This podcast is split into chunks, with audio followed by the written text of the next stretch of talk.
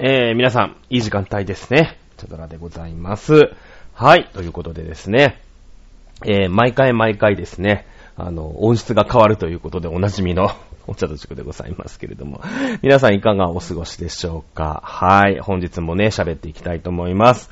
えー、なんでね、毎回こう音質が変わるかっていうとですね、えーこの間買ったばっかりのヘッドセットをですね、えー寝ぼけて踏んづけて壊すっていうね、お里が知れますよね。えー部屋が汚いんだな、みたいなね。その辺にポンって置いといたら、あの、暗い部屋でね、寝ぼけて踏んづけて壊すっていうね、あの、いうことをやってしまうのは非常にもったいないなと思っておりますけれども。ということで、えーまた新しいヘッドセットがうちに届きましたので、そちらで本日収録をしております。さあ、もうさ、あれでしょ？参議院議員選挙のことなんて忘れちゃったでしょ？もうなんか、ね、その安倍さんが撃たれたようからさ、ね、もうなんか参議院議員選挙やりましたけど、まあ、その後の大したこう、ね、なんか、そういうロマンとサスペンス？まあ、ほら、衆議院議員選挙と違ってさ、首相ね、主犯指名がない、まあ、ないじゃないですか。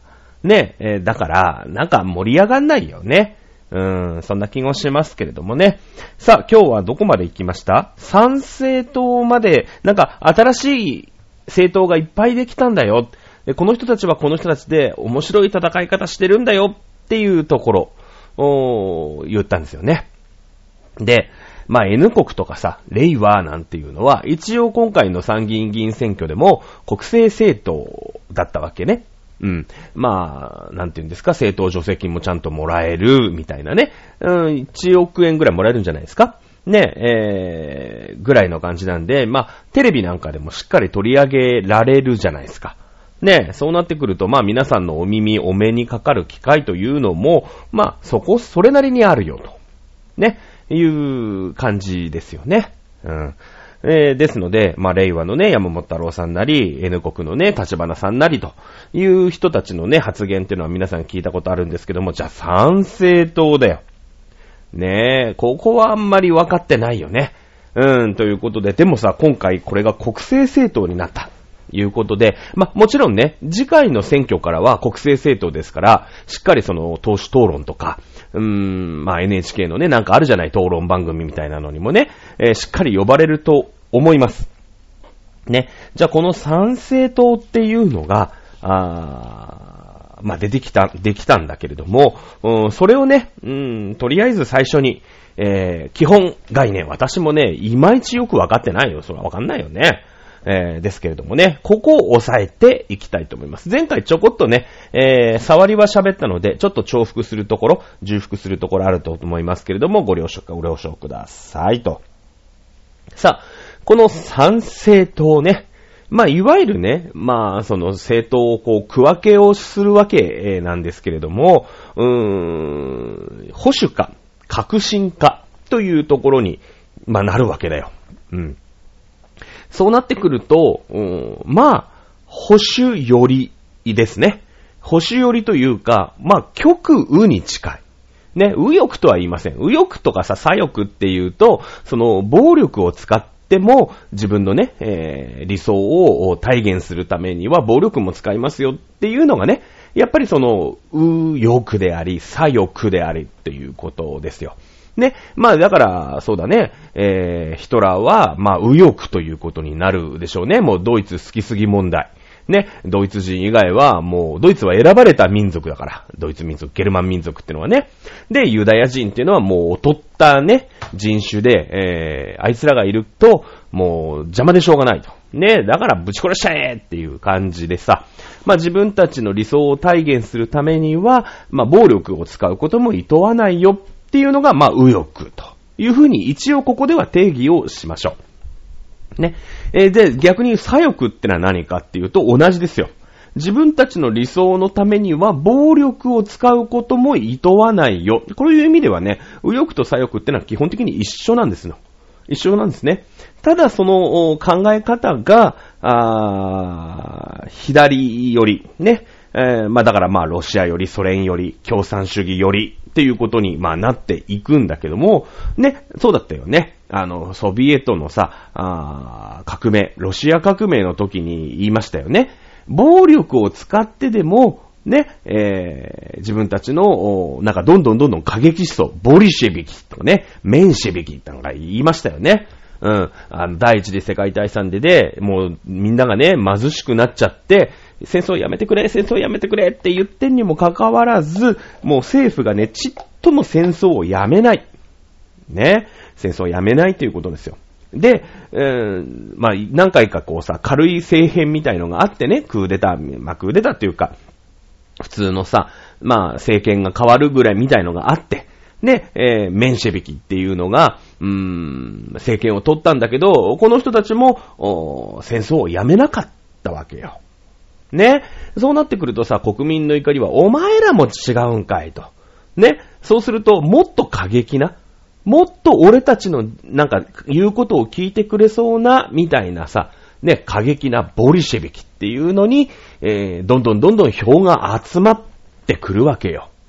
ね、そのボリシェビキってのはやっぱり過激で、ね、えー、今の政府じゃダメだと、変わったメンシェビキもダメだと、ね、俺たちみたいに、やっぱり武力でね、うん、世の中を一気に変えていきたいっていう人たちが、あ支持を集めたんですよ。はっきり言ったら。ね、まあ日本もそういうとこあるわけ。ね。あれはね、別にその革命が起きて、ね、革命ってのはほら、なんていうの、一般市民のさ、こう、情熱の集まりみたいなとこあるじゃないですか。やっぱ、じょ、ね、その、もちろん、軍がね、勝手にクーデターを起こしたりとかっていうことがあるんだけども、国民が支持をしなかったら、ね、えー、その政権ってのはやっぱり長続きしないんですよ。まあ今ではね、あんなに、まあ、ボロボロに言われているヒトラーとか、ムッソリーニとか、まあ、例えば日本の軍隊、軍部なんかでもね、えー、当時、まあ、日本の軍部は日本の国民に支持があったし、ヒトラーはヒトラー、ドイツ国民に熱狂的な支持があったんですね。あったんですよ。ね、えー、まあ、こういったね、えー、過激な思想にどんどんどんどん国がやばくなっちゃって、ほら、ベルサイユ条約になってさ、もう何千マルクみたいなね、えー、もう、何千兆マルクみたいなさ、もう天文学みたいなね、第一次世界大戦悪くないんだよ、ドイツは。とね、隣のセルビアが勝手に喧嘩を追っかけて、追っかけただけじゃないですか。ね、セルビアの皇太子、セルビアで、えー、オーストリアの皇太子が撃たれたっていう、ただそれだけなんだけど、もうドイツフルボッコにあって、はい、お前らが悪いっていうことになって、もうさ、すげえ多額の賠償金はもらわれるわ、ね、なんかルール工業地帯とかね、えー、そういう工業地帯もなんか全部差し押さえとかにされちゃうわ、もう一気に第一次世界大戦、世界初めての世界大戦だから、ね、えー、もういきなりドイツが悪いんだ、みたいな感じに、まあ、なっちゃったわけ。で、もうドイツとしてはさ、えー、そんなのもうさ、ちまちまちまちま返していったって、ずっと俺たちの子供、孫の世代までずっと貧乏じゃないですか。ふざけんなって言って、いや、これをなんとかしてくれる強いドイツのね、えー、代表を求めるように、やっぱりどんどんどんどん過激になっていくんですよ。検討しますとかじゃダメなんですよ、当時のドイツは。もうね、暴力を使ってでもいいから、海外からね、そんな借金返せるのね、ドイツが悪いだの、めたくそに言われてるんで、ふざけんな、うるせえ、俺らが一番偉いんやっていう強いドイツ人を求めてたんだよ。それがヒトラーなんだね。うん。えー、ということで、極右と極左のね、えー、説明からいきなり第一次世界ってほら、好きだから私、この、この、このくだり好きだからさ、ね、えー、ずっとやってますけれども、ね、えー、はい、じゃあ参政党の話でした。失礼いたしましたね。はい、参政党の話。えー、右派ですね。右か左か。まあ、アメリカを中心とするチーム。ね、それからじゃあソビエト、ロシア、中国。ね、えー、こういった人たちを中心とするチームを、まあ、あ左寄りというふうに、まあ、考えましょう。とりあえずね。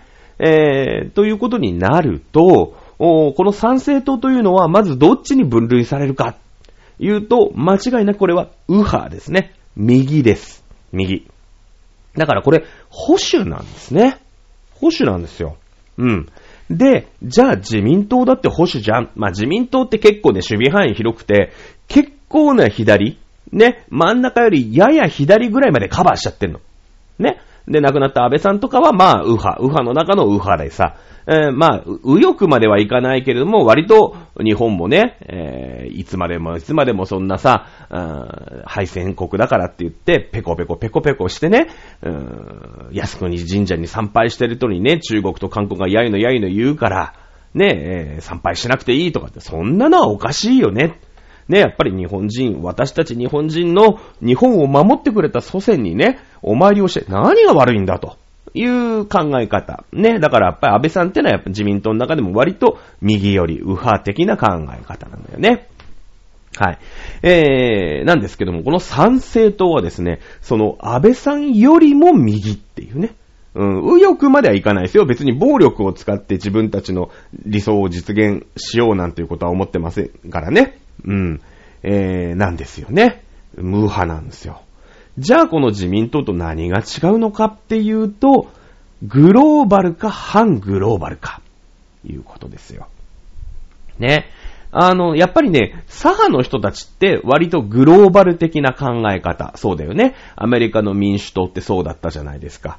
ね、えー、アメリカの民主党は別に開拓移民じゃなくて、えー、そこから第一次世界大戦、第二次世界大戦があって、母国でお仕事がね、不況になっちゃって、世界恐慌になっちゃって、ね、母国でお仕事がないからアメリカ、無傷だったアメリカに移住して、で、しかもその西海岸、東海岸、ね、えー、工業地帯だよね。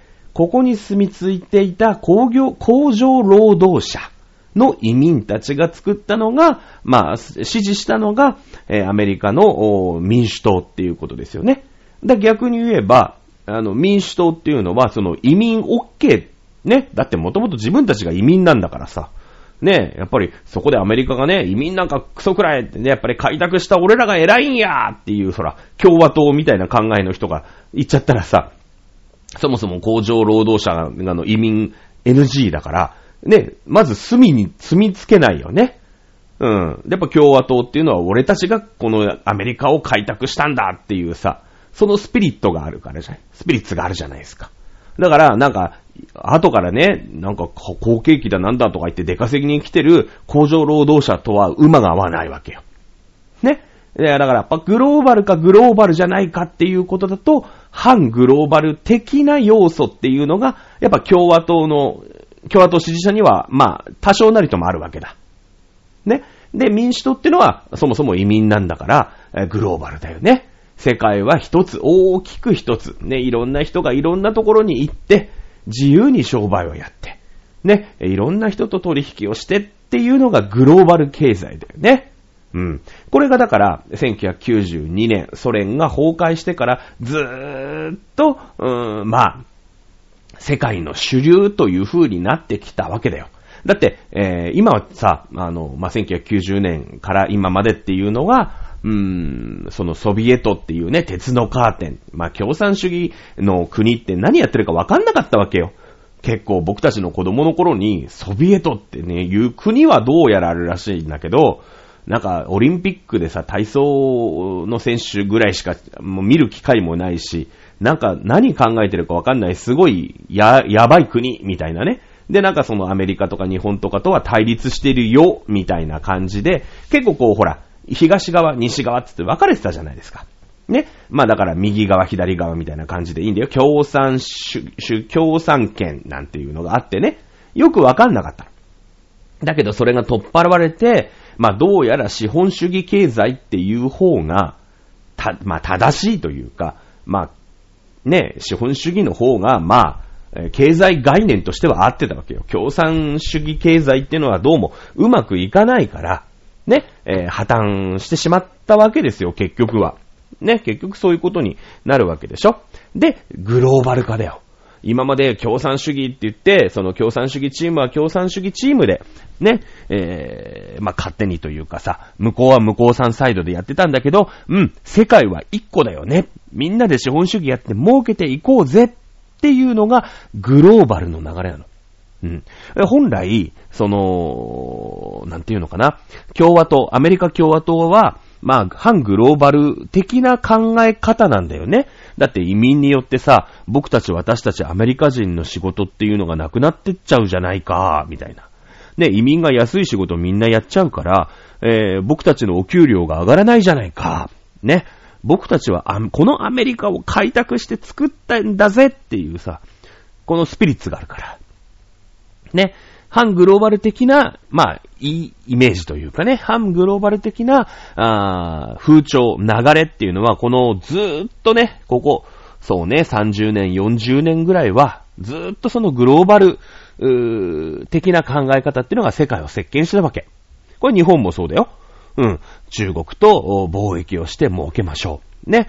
えー、ロシアと貿易をして、えー、なんかガスとかさ、ね、天然ガスとか、油とか、いっぱい買いましょう。ね。中国ともいっぱい取引する。ね。そういった感じだったでしょね、えー、右側、右派の自民党でも、やっぱり中国と仲良くしていこう。やっぱり、その、中国とね、うん、揉めないようにしていこう。みたいな流れっていうのはあったわけ。これ、世界も一緒だよ。ね。だって、その時のさ、アメリカの大、アメリカの主流の、まあ、大統領を輩出した党っていうと、民主党なんだよね。民主党。クリントンであり、ね、えー、オバマであり。まあ、クリントンさんはね、自分がほら、あの、女性問題でさ、女ったらしちゃったから、ね、あの、女性問題でスキャンダルになっちゃったんで、あんなね、ナンパなやつに、えー、大統領やらしていいのかって次ね、あの、ブッシュ大統領になりましたけれども、まあ、大きな流れは変えられなかったわけよ。ね、えー、なんとなくこう、笑顔の似合う白い歯が素敵なね、大統領。ね、いう感じするじゃないですか。民主党の大統領ってね、オバマ大統領とかクリントン大統領って。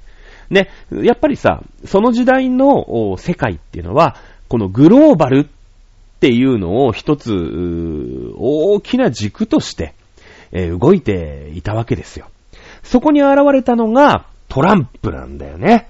トランプってのはもう完全に反グローバルなんです。まあもちろんね、トランプが反グローバルというよりも、そのグローバル、グローバルって言って、共産主義陣営を、まあみんながね、うーん、まあ、取り込んと、なんだろう、取り込もうとして、ね、あのー、ちやほやしたんですよ。はっきり言ったら、ロシアもそう、中国もそう、ね、えー、だって今までさ、商売してなかった人たちといきなり商売できるようになったわけじゃん、共産主義の人たちが。ね、共産主義の人たちと仕事ができるようになったわけ。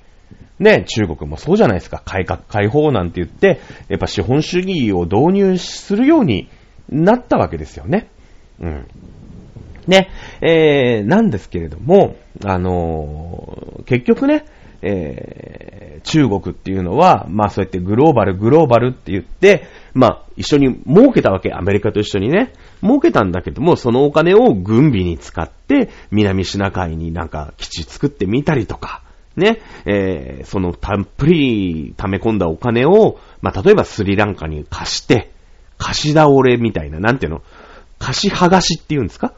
ね、貸しといて、お前返せないの？みたいな感じで。じゃあこの港もらうからね？みたいなのね、平気でやったりとか、まあ、してるわけ。まあ、今回の、ロシアのプーチンもそうだよね。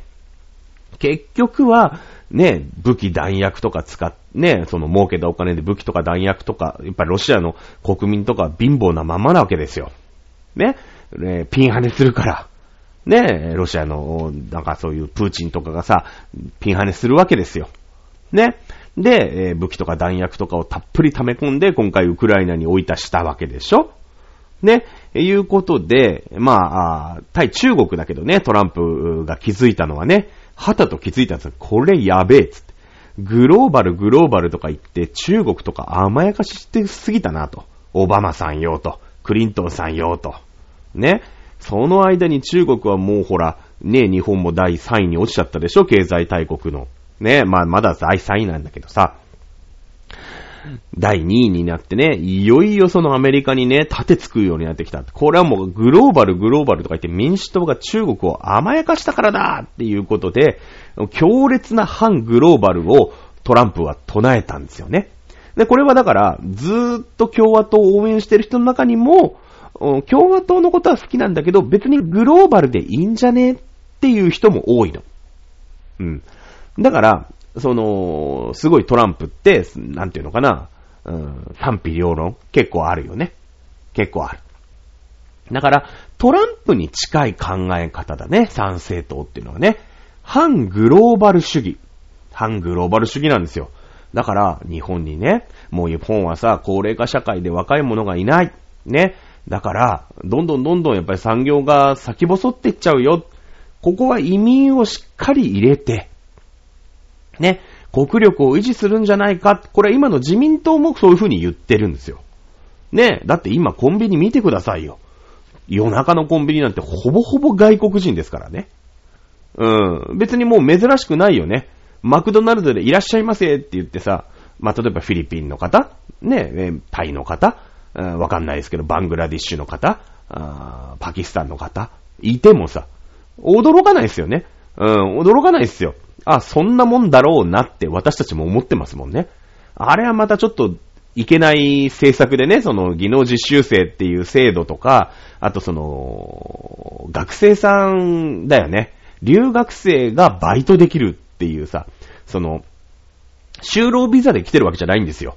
ね、お勉強のビザで来てるんだけど、アルバイトできるっていう、こう日本のね、資格がちょっとダメなんですね。まあもちろん別に日本の学生がバイトする分には構わないんですけれども、えー、やっぱりね、お金を稼ぐためにはしっかり就労ビザをね、えー、出してあげるべきだと。いうふうに私なんか思いますけれどもね、はっきり言ったら。うん。あの技能実習生ってのは良くない制度でね、あれ奴隷制度みたいなもんですからね。うん、この子は実習生だって言って安くさ、働かせるみたいなね、その、制度なんですよ。まあ、この話はまた今度やりましょう。さあ、反グローバルっていうのを掲げてる保守政党だっていうのはまず押さえておいてください。ね。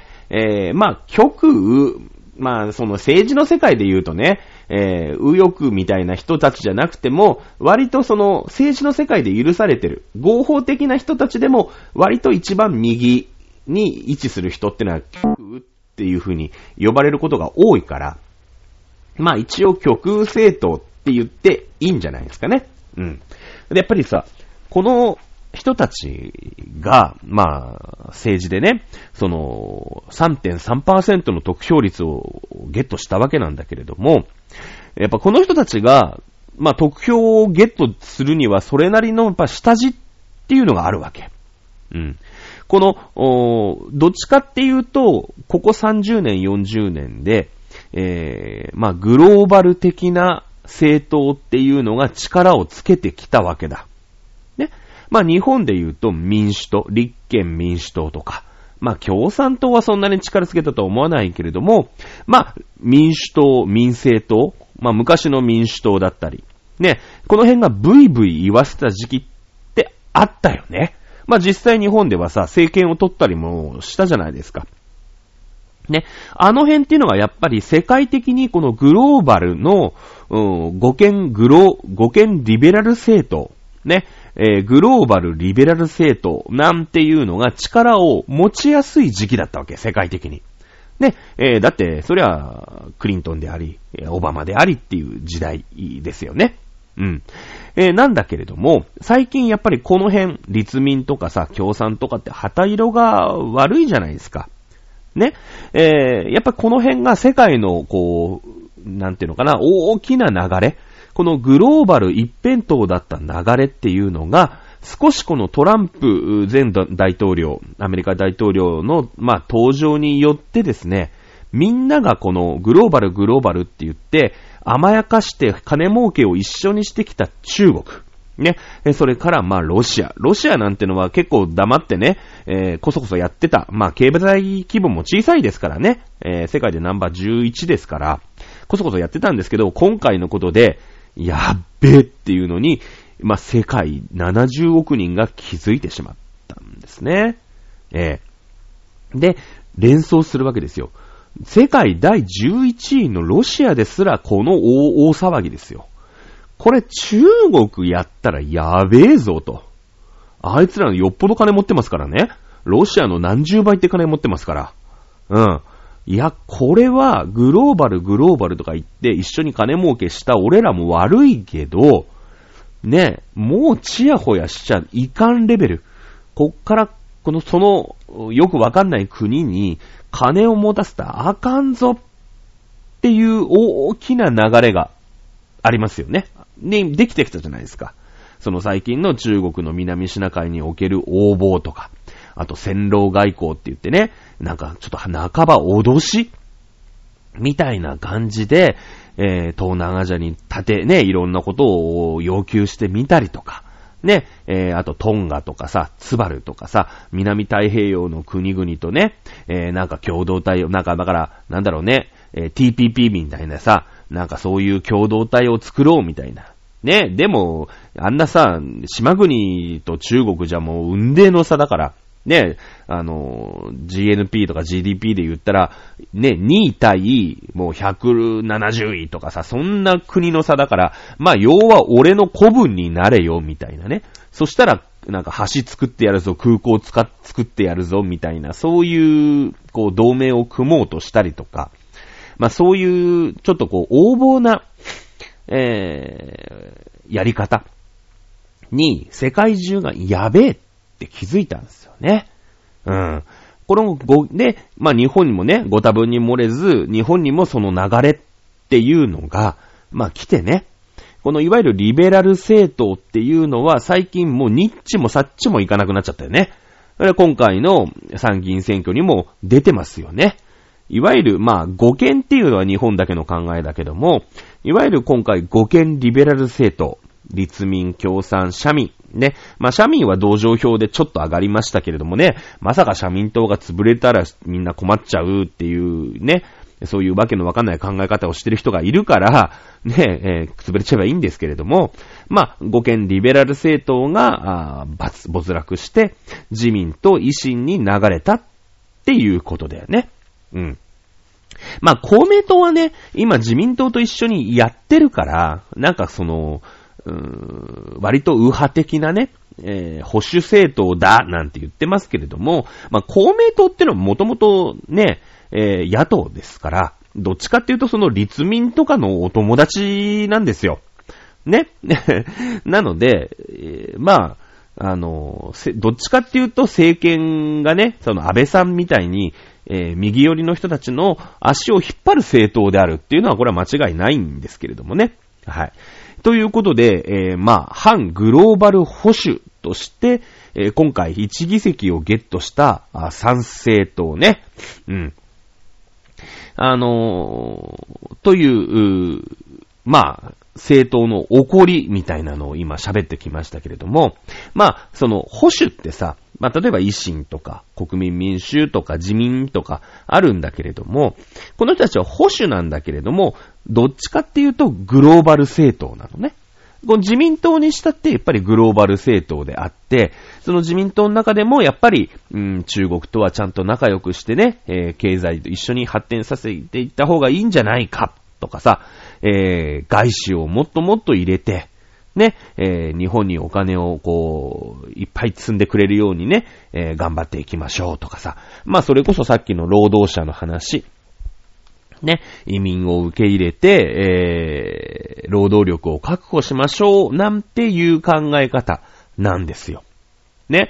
で、えー、自民党って。自民党でさえも、うん。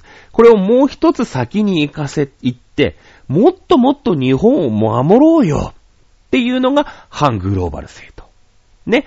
えー、移民はもう入れちゃダメだ。日本人がまだ働きたいってやつがいるのに移民なんか絶対入れちゃダメだよっていうのが反グローバル政党。これがもうそもそも賛成党っていうのを語ろう。で、いう時に、えー、絶対に落としちゃいけないスタンスね。スタンス。だからね、なんだろうね、あの、保守なんだけれども、反グローバルっていう感じ。うん。で、この反グローバル保守っていうのは、あ今さ、そのトランプの時からもそうだけど、さっきの大きな世界の流れ言ったでしょ？結構そのドイツとかフランスなんかでも、力を、まあ、伸ばしてるというか、こう、発揮しつつある。うん。アメリカのそのトランプ大統領ね、ちょいちょいテレビ出ると思う、出ると思うし、今度の安倍さんの葬儀、葬儀にも、まあ来るとは思うんだけれども、えー、まあアメリカのいわゆるトランプ支持者。ね、トランプってのはもう明らか反グローバルだったでしょ？メキシコにさ、移民が入ってきちゃうから、なんかでっかい壁でね、もうアメリカに入れないようにしますよとかさ、ね、中国のファーウェイはとんでもね、ね、からもう締め出しますよとかっていう、あんまりこう海外と仲良くしない。ね、えー、人でしたけれども、このフランスもね、この間、あの、マクロンに負け、決選投票で負けちゃいましたけれども、ルペンという人がいます。国民先制党っていうんですかね。えー、そのアメリカ、アメリカじゃない、フランスの大統領選挙の決選投票に出てくるぐらい、この、もう、いわゆる反グローバル保守ね、えー、まあ、極右というふうによく、まあ、ルペンさんなんかは言われるし、まあ、トランプなんかも、極右って言うでしょうね。まあ、マガ派って言うんだけどね、メイクアメリカグローバルアゲインつって MAGA でマガ派って言うんですけども、うん、こういう強いアメリカを取り戻そうぜっていうのが、うん、この反グローバル保守の流れです。はい。ここに乗っかってきてるのが、まあ、賛成と。まあ、だから、日本では今までそういう人たちってなかったから、いなかったんで、あのまあ、世界の大きな流れから見しても、うん、起こるべくして起きた。ね、えー、議席を取るべくして取った、えー、政権っていうふうに言うこともできるかもしれないですね。うん。まあ、今回ね、えー、3.3%取りましたから、政党助成金が出るわけですよ。ね、1億弱ぐらい出るんですよね。で、テレビ討論とかにも出られるんで、まあ、マスコミとかもさ、あの、まあ、扱いますよ、参政党をね、しっかり扱っていくように今後なるでしょう。うん。そうすると、その、まあ、極右政党というものがどういうものかっていうところに国民の関心っていうのは、まあ、集まってくるんだろうなっていう気はしますよね。うん。ただし、この反グローバルという考え方は、えー、日本のにとっては、えー、大丈夫かな？あの、無線なんでね、たまに、たまに途切れますね。あの、反グローバルっていうのは日本の政党の中では非常にこうマイノリティなんですよ。あの、ほぼね、えー、普通の政党、今、いわゆるね、昔からやってる政党は、あの、グローバル政党でしょ？だって、昔からやってるんだからさ、世界の大きな流れが、ね、グローバル、グローバルって言ってた時代からずっと政党をやってるわけだからね。うん。あの、みんなグローバル政党なんですよ。で、まあ、唯一、令和が一部反グローバル的な考え方ですよね。うん。ただ、令和は、あのー、保守ではないからね。えー、どちらかというと、その共産党とか、あ立憲民主党とお友達グループ、左派なんですね。左派なんですね。はい。なので、えー、この反グローバル政党に対する風当たりっていうのは、今後強くなっていくんだろうな、という気はしますね。うん。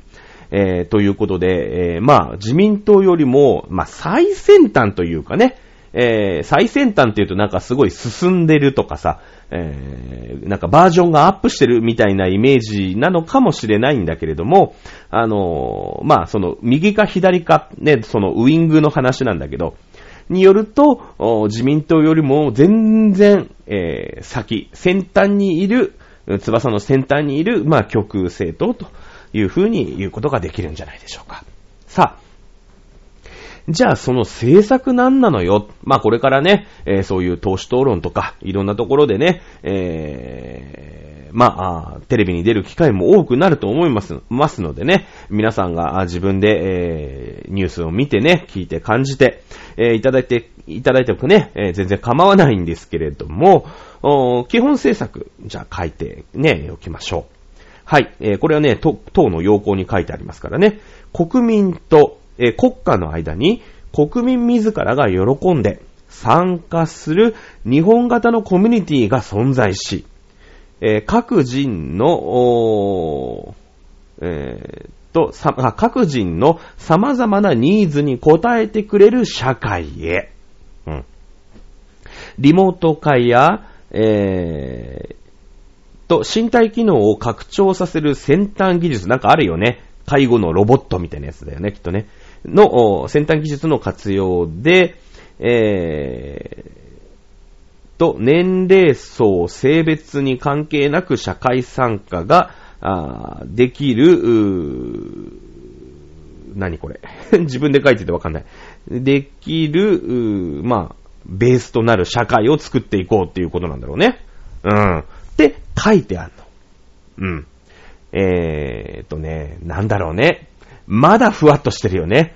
なんかその、でもね、こんなにふわっとした話なの、しか言ってないのに、あのー、政党の支持がね、3%超えるって、いや、すごいと思うよ。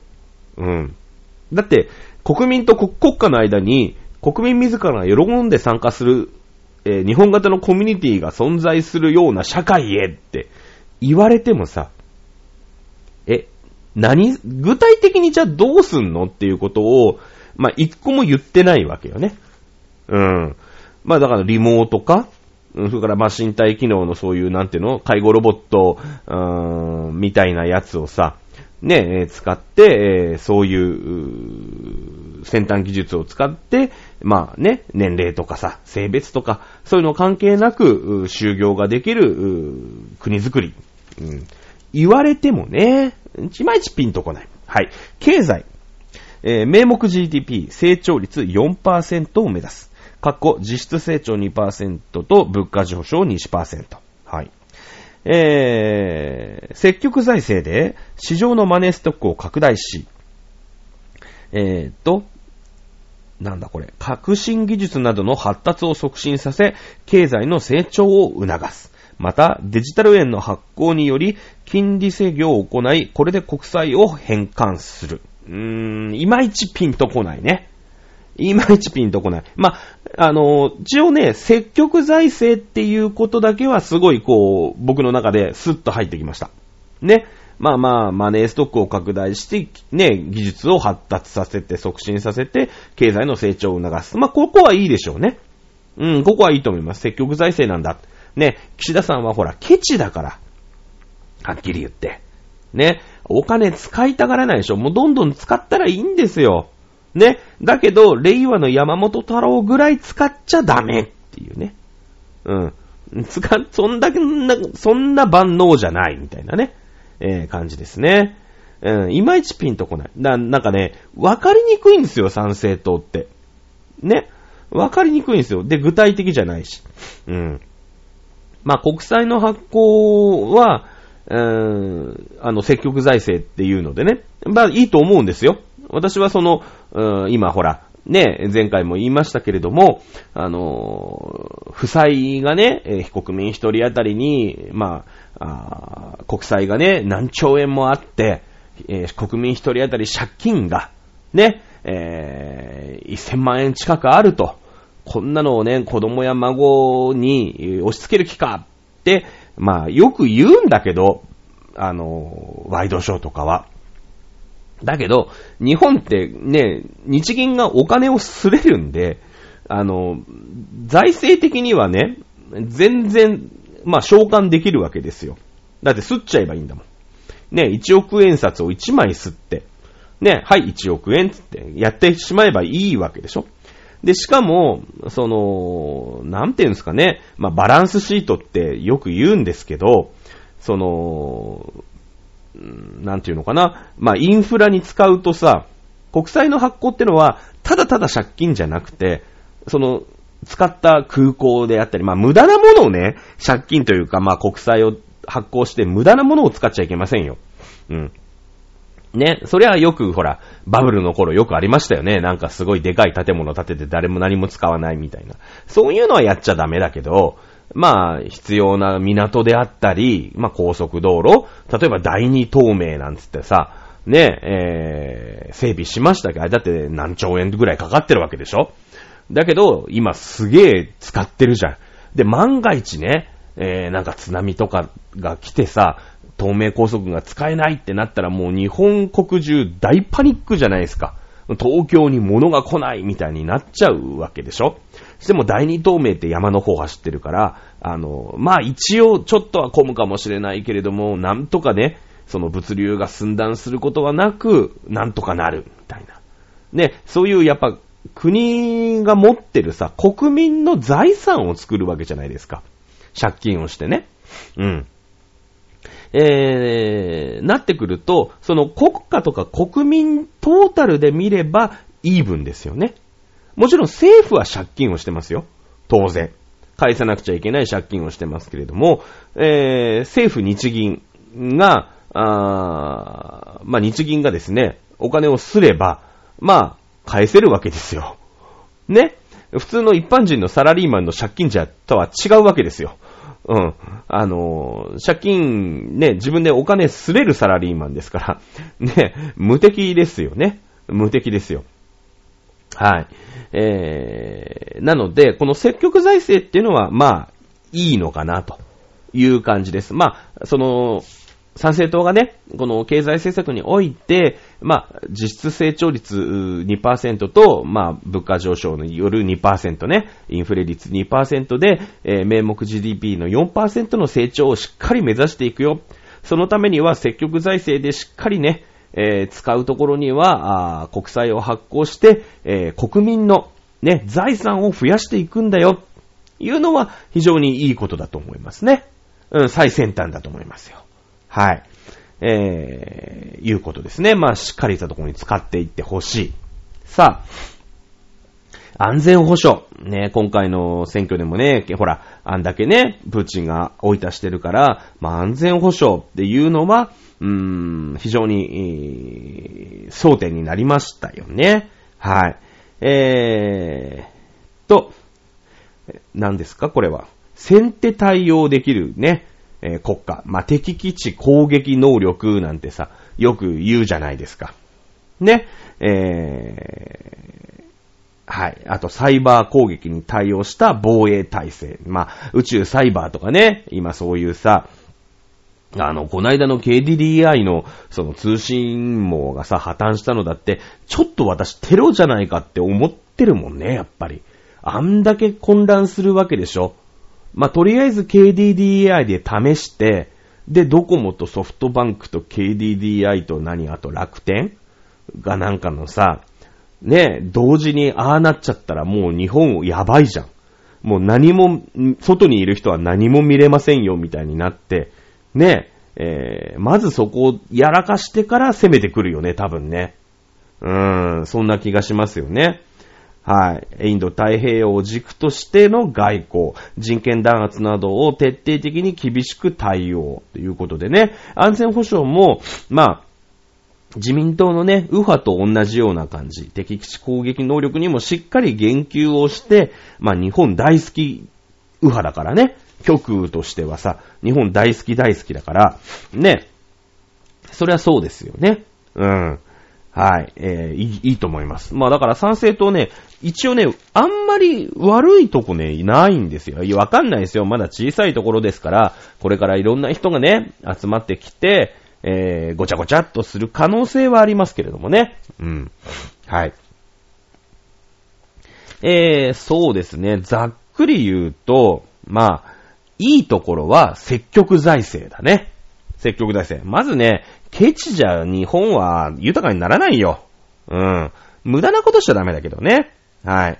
えー、ですね。それから、まあ、有事の際ね、敵地攻撃能力には非常に前向きです。ね、えきっと憲法の改正とかにも、まあ、前向きな感じになっていくでしょう、おそらくね。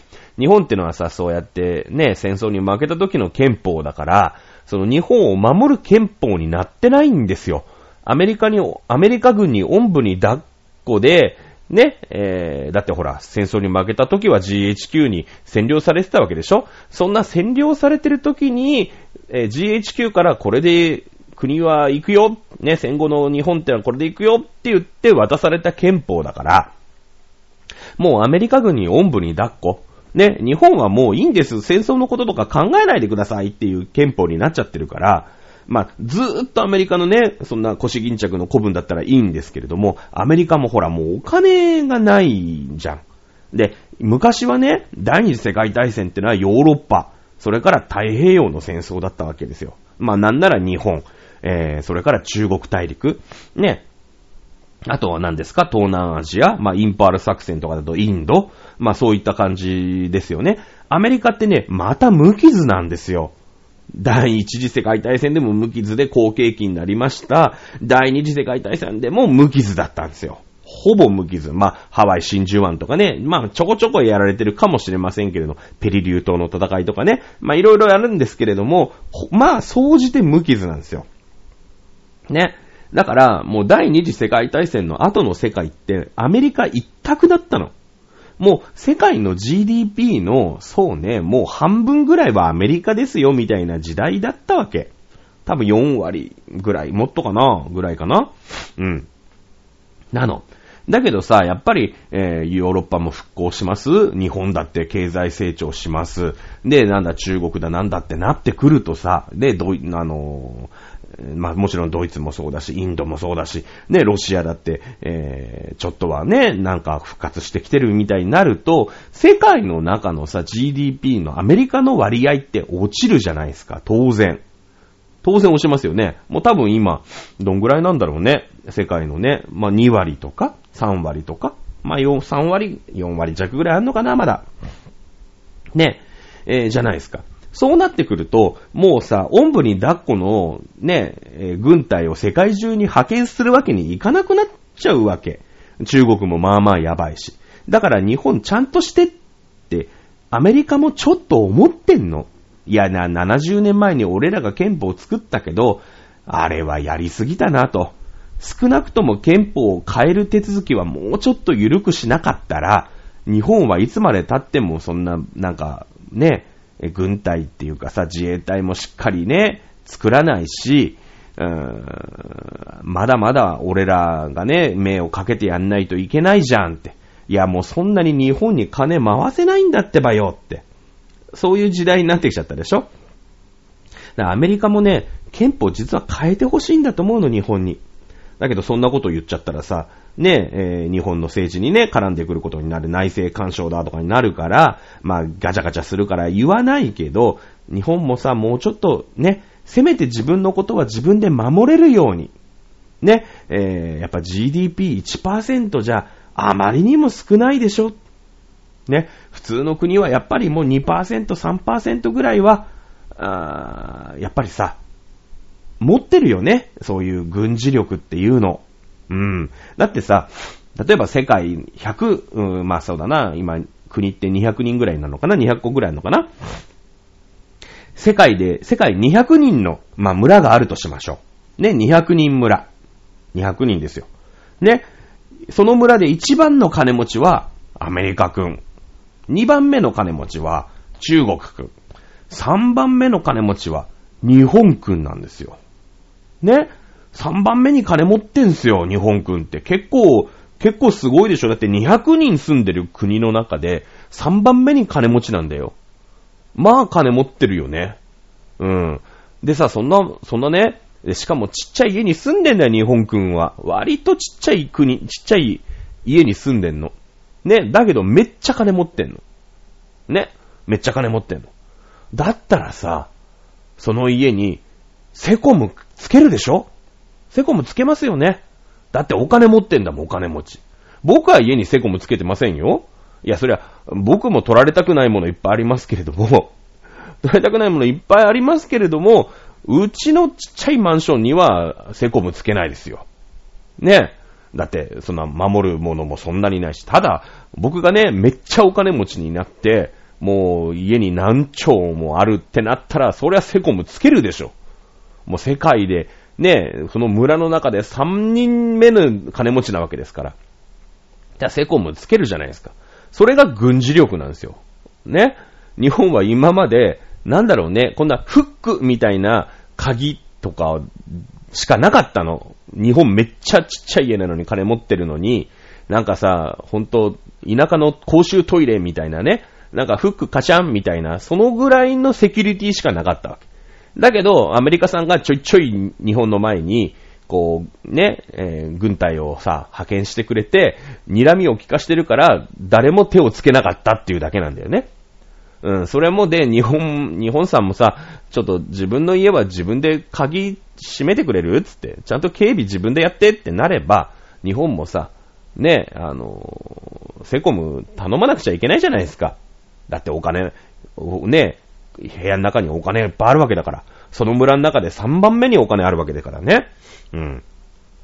えー、なので、まあ、あそうですねえ、そういう積極的な、あまあ、防衛体制っていうのにもお金を、ね、えー、使おうっていうのは非常に賛成といいとこだと思います。これね、自民党ね、今回勝っちゃったでしょ？今回勝っちゃったらね、何言うかって言ったらね、安全保障税を創設しますとかね、えー、例えばよ、えー、消費税を2%上げて、その2%を安全保障に使いますとかね。え、逆に安全保障税っていうのを使っ、作って、ね、え、国民から等しく徴収しますとか、そういうことを言い出すのが岸田なんですよ。うん。ね。財務省のほら、ポチみたいなもんだからさ。ね。一族労働財務省だから。ね。だけど、まあそういったね、えー、しっかりした日本の防衛体制を作っていくっていうのは大事でしょうね。うんいいとこですね。それから日本のアイデンティティ、伝統、文化を伸ばしていくよ。あ素晴らしいじゃないですか。やっぱ日本ってね、やっぱ2000年ぐらい国がありますから、うーん、なかなかアイデンティティがありますよね。これはもう日本の古代のところで私がずーっと言ってますけれども、日本ってその国家転覆がないんですね。あるんですけど、あるんだけど、前のことを根絶やしにしないんですよ。ね。いや、例えば今、鎌倉殿の13人やってますよ。もちろん、平家から源氏になった時に平家滅ぼされましたよ。ね。だけど、人だけなんですよ。人だけなの。別に京都の町を全部根絶やしにしたりとか、天皇を全部ぶち殺したりとか、そういうことしないんですよ。ね？えー、まあなんでしょうね。えー、江戸幕、江戸時代から明治時代になりましたけれども、いや、そりゃね、えー、徳川さんは政権の座から追われましたよ。ね？まあいろんな戦争もありました。戊辰戦争があったな、いろいろありました。だけれども、じゃあ東京にあるもの全部焼いて、ね？あの、やっぱ薩摩とかさ、長州とかさ、あっちから来たわけじゃないですか。新政府の人たちは。だから東京に住んでる人とか、東京にあったものとか、全部焼き捨てて、新しい国を作ったりとかしないんですよ。前のものをしっかり踏襲していくの。ね。あのー、だから中国、まあ、中国はそういうのを全部根絶やしにするのね。だから中国って遺跡がないの。その、うん、例えば、まあ、500年とかさ、1000年前の建物なんていうのがないの。聞いたことないでしょ中国、中国ってまだね、たかだか70年前に作られた国なんだよ、中華人民共和国って。ね、中華民国でさえ、まあ、その前の中華民国でさえ、まあ、たかだか100、そうね、40年、50年ぐらいじゃないですかね、その前はほら、飲州、東州、春秋、戦国つってさ、ね、えー、隋唐五代、草原、民、秦まで行くわけでしょ？ね。そうすると前の王朝のものは全部壊すんですよ。全部燃やしちゃうんですよ。うん。ね、あの、日本なんてさ、江戸時代にね、そのほら、漢の和の名の国王の金印が見つかりましたとかさ、ね、えー、古いものいっぱいあるじゃないですか。1400年前の法隆寺まだいるんすよ。木のお寺で。ね？うん、中尊寺、金色堂、平安時代ですよね。うん。うん、建てられま、平泉に建てられましたけれども、普通に、まあもうね、あの、もちろんその劣化が始ま、これ以上進まないように、今はこう、うん、建物の中にしまわれちゃってますけれども、でも今現存してるわけですよ。ね？これがね、日本の素晴らしいとこですよね。伝統文化ってのがしっかり残ってるんですよ。こんなね、1400年前の建物が残ってるのです、めちゃくちゃすごいからね。うん。はい。まあ、こういうのもいいと思います。だからね、参政党がね、この時代になって、ね、グローバルっていうのを考え直すような時代になってね、支持をされる。これはね、もしかしたら必然なのかもしれない。うん、とは思います。はい。悪いところは、いや、あの、理想のね、なんか、ふわっとしたところの理想のふわふわっていうのはいいんだけれども、じゃあ、具体的にね、政治ってのはやっぱり具体的なものですから、具体的な政策が一切書かれてないっていうところ。ね、方向性はまあまあいいでしょうよと。ね、その具体的な政策が、やっぱりこのマニフェストみたいな感じで掲げられてない。まあそこまでのブレーンがいないのか、まあそこまで煮詰めきれなかったのか、ちょっとわからないんですけどもね。今回の参議院選挙の、まあ戦いによると、具体的な政策っていうのが、まあ、あまり、捉えられなかったなっていうところで、まあ今後ね、えー、そういった党首討論とかさ、ね、え、それこそ朝まで生テレビみたいなのとかさ、え、そういったところで、まあいろいろ突っ込まれるようになると思うの。今までは政治団体だから、まあ好き勝手やってさ、そんなふわーっとした感じでよかったけれども、じゃあ具体的にね、じゃあその自衛隊どうするんだと。ね、えー、積極的にね、敵基地攻撃能力もいいって言うけれども、じゃあどこまでが敵基地協力能力なんだと。積極財政って言うけども、じゃあ国債はいくら発行して、何に使っていくんだと。ね。えー、そういったことをどんどんどんどん突っ込まれると思うんで、まあ、こっからボロが出るのか、ね、えー、ボロが出るのかしっかり答えていけるのかっていうのを、しっかり見ていかなくちゃいけないでしょうね。はい。えー、参政党の中で最も私が懸念するのがですね、その影の政府とか、ディープステート、DS だよね。えーと、あとユダヤ人の金融、まあ組織とかっていう、その、なんていうのかな、実は、まあ日本というか世界全部なんだけど、そういうね、なんか一握りの闇組織みたいなのが、こう、世界を牛耳ってて、実は。ね。なんだろうね、わかりやすくいかわかりにくいか誤解を恐れずに言うと、まあ、エヴァンゲリオンのゼーレみたいな人たちがいて、もう10人ぐらいのなんかそういうさ、もうすげえ代表団みたいな人たちがいて、その人たちが世界をコントロールしてるみたいなね、これ陰謀論って言うんだけど、この陰謀論にちょっと足を染めてるのが参政党なんだよね。いや、もちろんね、保守で、やっぱ自民党と違う、う色を出していかなかったら、まあ、勝てないよね。俺はその、反グローバルっていうところだけで、全然自民党とは違う保守なんだよっていうのをしっかりアピールしていけばいいとは思ってるけれども、そういう、まあ、自民党も操、まあ、自民党を操っている影の、まあ、団体とかね、ディープステートとかね、そういったものを、あの、信じている人が結構いる。うん。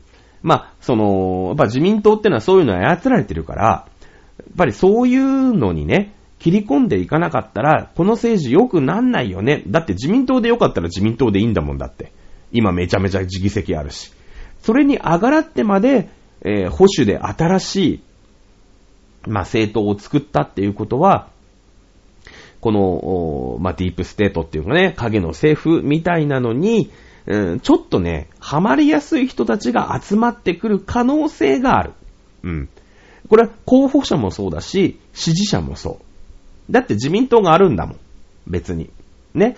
自民党の中で変えていけばいいじゃないっていう感じなんだけど、まあ今さ、こうやってコロナだなんだとか戦争がなんだなんだってなっていくと、人々ってのはより過激になったよね。うん。あの、ソ連のさ、ね、ソ連革命、まあ、あの、ロシア革命の時も、メンシェビキじゃなくて、ボリシェビキ。日本だって、こういうね、コロナだなんだってなってきて、えー、格差社会とかなんだかんだかってなってくると、で、これでさ、ね、またでっかい地震の一つや二つ起きてみたらさ、ね、自民党じゃなくて参政党みたいなさ、そういう流れになるかもしれないよね。やっぱりだからこういう極右みたいのが出てきたっていうことは、ね、えー、非常にこの世界というか日本というか、こういったものが不安定な情勢なんだよ。ね、これがだからヒトラーみたいにさ、大きな流れ、もうドイツ中を支配するような大きな流れになるのか。まだ、ね、えー、そこまでいかない感じなのかっていうのは今後、だから本当に、えー、津波が来たりとかさ、大きな地震が来てね、もう本当東京がぺしゃんこになって、本当何百万人も死んじゃうとか、ね、そういう風になったら、やっぱり参政党だよね。少し過激な人たところに、支持が集まる。ねえ、いう感じもあるんですよ、実は。ね。だから、まあ、右版令和みたいなね。まだね、ちょっと面白政党みたいな感じなの。まあ言ってることは令和よりよっぽどまともだと思いますよ。僕はどっちかっていうと右派的な、自民党右派に近い、えー、考えですから、まあ、令和なんかよりよっぽど共感ができる。うん。共感はできるんだけどもね。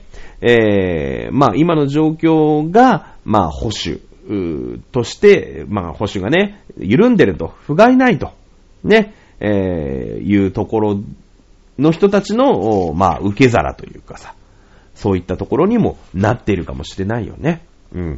あとね、参政党はね、反ワクチンなんだ。で、あとマスクもしない。ね、参政党の、まあ、秋葉原かなんかでの、こう、遊説とかも見てる人いるけど、支持者、オレンジ色の T シャツ、うオレンジだったよね。オレンジの T シャツを着てる人とか、あと、壇上にね、こう、演説をしてる人とか、支持者の人ってのは、基本マス、ノーマスクなんですよ。もういいよ、マスクしなくていいんじゃないって。ね。まあ、僕もね、マスクは好きじゃないです、はっきり言って。暑苦しいなと思ってるタイプですけれども、えー、そしてワクチンも割と積極的に打ちたいなと思っている立場の人間なんでね、このコロナと、まあ、ワクチンに対する考え方。ね。でもまあ、その、コロナの、コロナ疲れじゃないけれども、ここまでワク、えー、コロナのウイルスがね、えー、たびたび変異をして、もうだって1年でね、BA が出て、BA2.5 が出てみたいなさ、もうバージョンがもうめちゃめちゃあってね。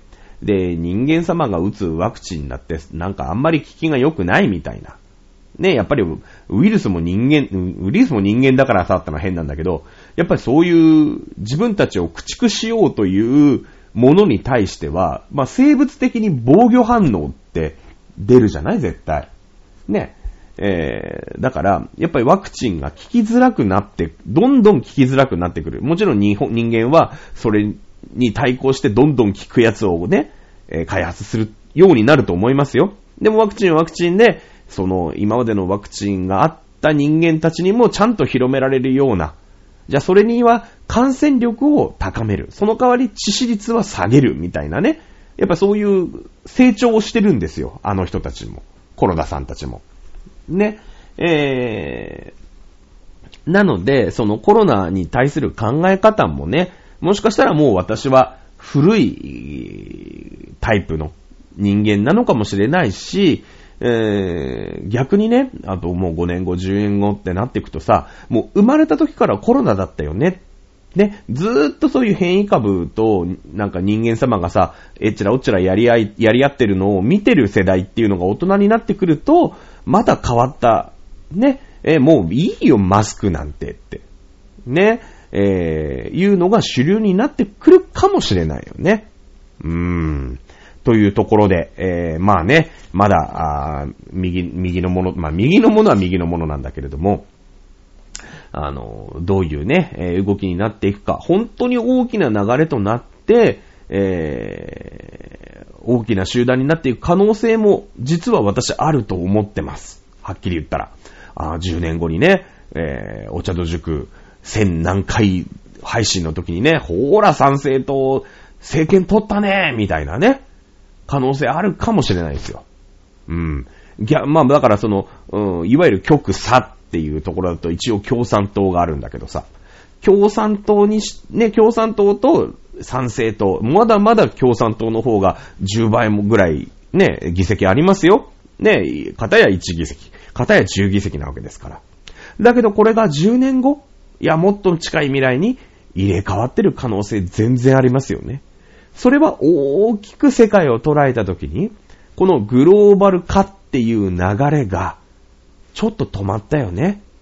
うん、ウクライナ問題で。それから中国の問題で。ね。やっぱりあいつら先制国家、うん、独裁国家は何を考えてるかわからないよ。あいつらに何言ったって無駄だぞ。ね。僕たち、ね、自由で、民主主義で、法の支配が通用する価値観を共有する国たちで、しっかりまとまっていこうよ。これグローバルの反する流れですよね。グローバルってのはいろんな国がある、いろんな考えがあるんだけども、世界は大きく一つ中国ともロシアともどんどん貿易をして、どんどんね、人のやりとりをしてったら、経済の結びつきを強くしてったら、絶対中国も、ね、こっちに喧嘩を振ってくるようなことはないし、ロシアもまさか喧嘩を売ってくことはないよねってのがグローバルの流れだから。だけどこれが、まあ、プーチンっていうね、一人の独裁者によって、そんなのは幻想で、ね、えー、ウクライナに無茶苦茶な侵攻をしてきた。これが中国だったらもっとひどいことになるよ。世界中が気づいたわけですよね。そういう、う反グローバルの流れっていうのが出てくる。そして、えー、まあ、反リベラルっていうね、えー、左派に対しての風当たりっていうのが強くなるんで、えー、まあ、共産党と、まあ、賛成と、これを一番左端と右端、で、右端が賛成党、左端が共産党とするんであれば、今の、まあ、10倍以上ある、うん、議席の差っていうのは、近い将来逆転するのかなっていう気はするよね。もうやっぱり、えー、そういう左派、ね、えー、グローバル左派っていうんですかね。グローバルリベラル左派っていうんですかね。えー、この人たちの社会的な役割っていうのは一つ終わったのかなっていうのは大きくなんか思いますよね。いや、もちろんね、え、歴史というのは繰り返しますから、またこれで、えー、習近平、プーチン、もうこの人たち79歳なんですよ。ね。えー、この79歳の人たちがね、えー、まあ、ご他会されて、じゃあ次に、ね、えー、ゴルバチョフとかさ、あエリツィンとかね、えー、そういった、まあ、やっぱり、お前ら、お前ら民主主義の国と仲良くした方が俺らいいよね、ね、江沢民とかさ、出てきて、ね、また一緒に世界儲けようぜ、大きなグローバルの流れっていうのが、渦っていうのが出てきてくれば、また、あいわゆるリベラル左派っていうのが盛り返してくるっていう可能性はあるけどね、今はあいつらやべえって世界中が思ってるからね、ちょっと厳しいと思います。はい。まあ、そんな感じでね、えー、私の情報収集能力、拙い情報収集能力ではですね、参政党についてこのぐらいしか、ね、言えませんでした。もう1時間喋るのにいっぱいいっぱいです。と いうことでね。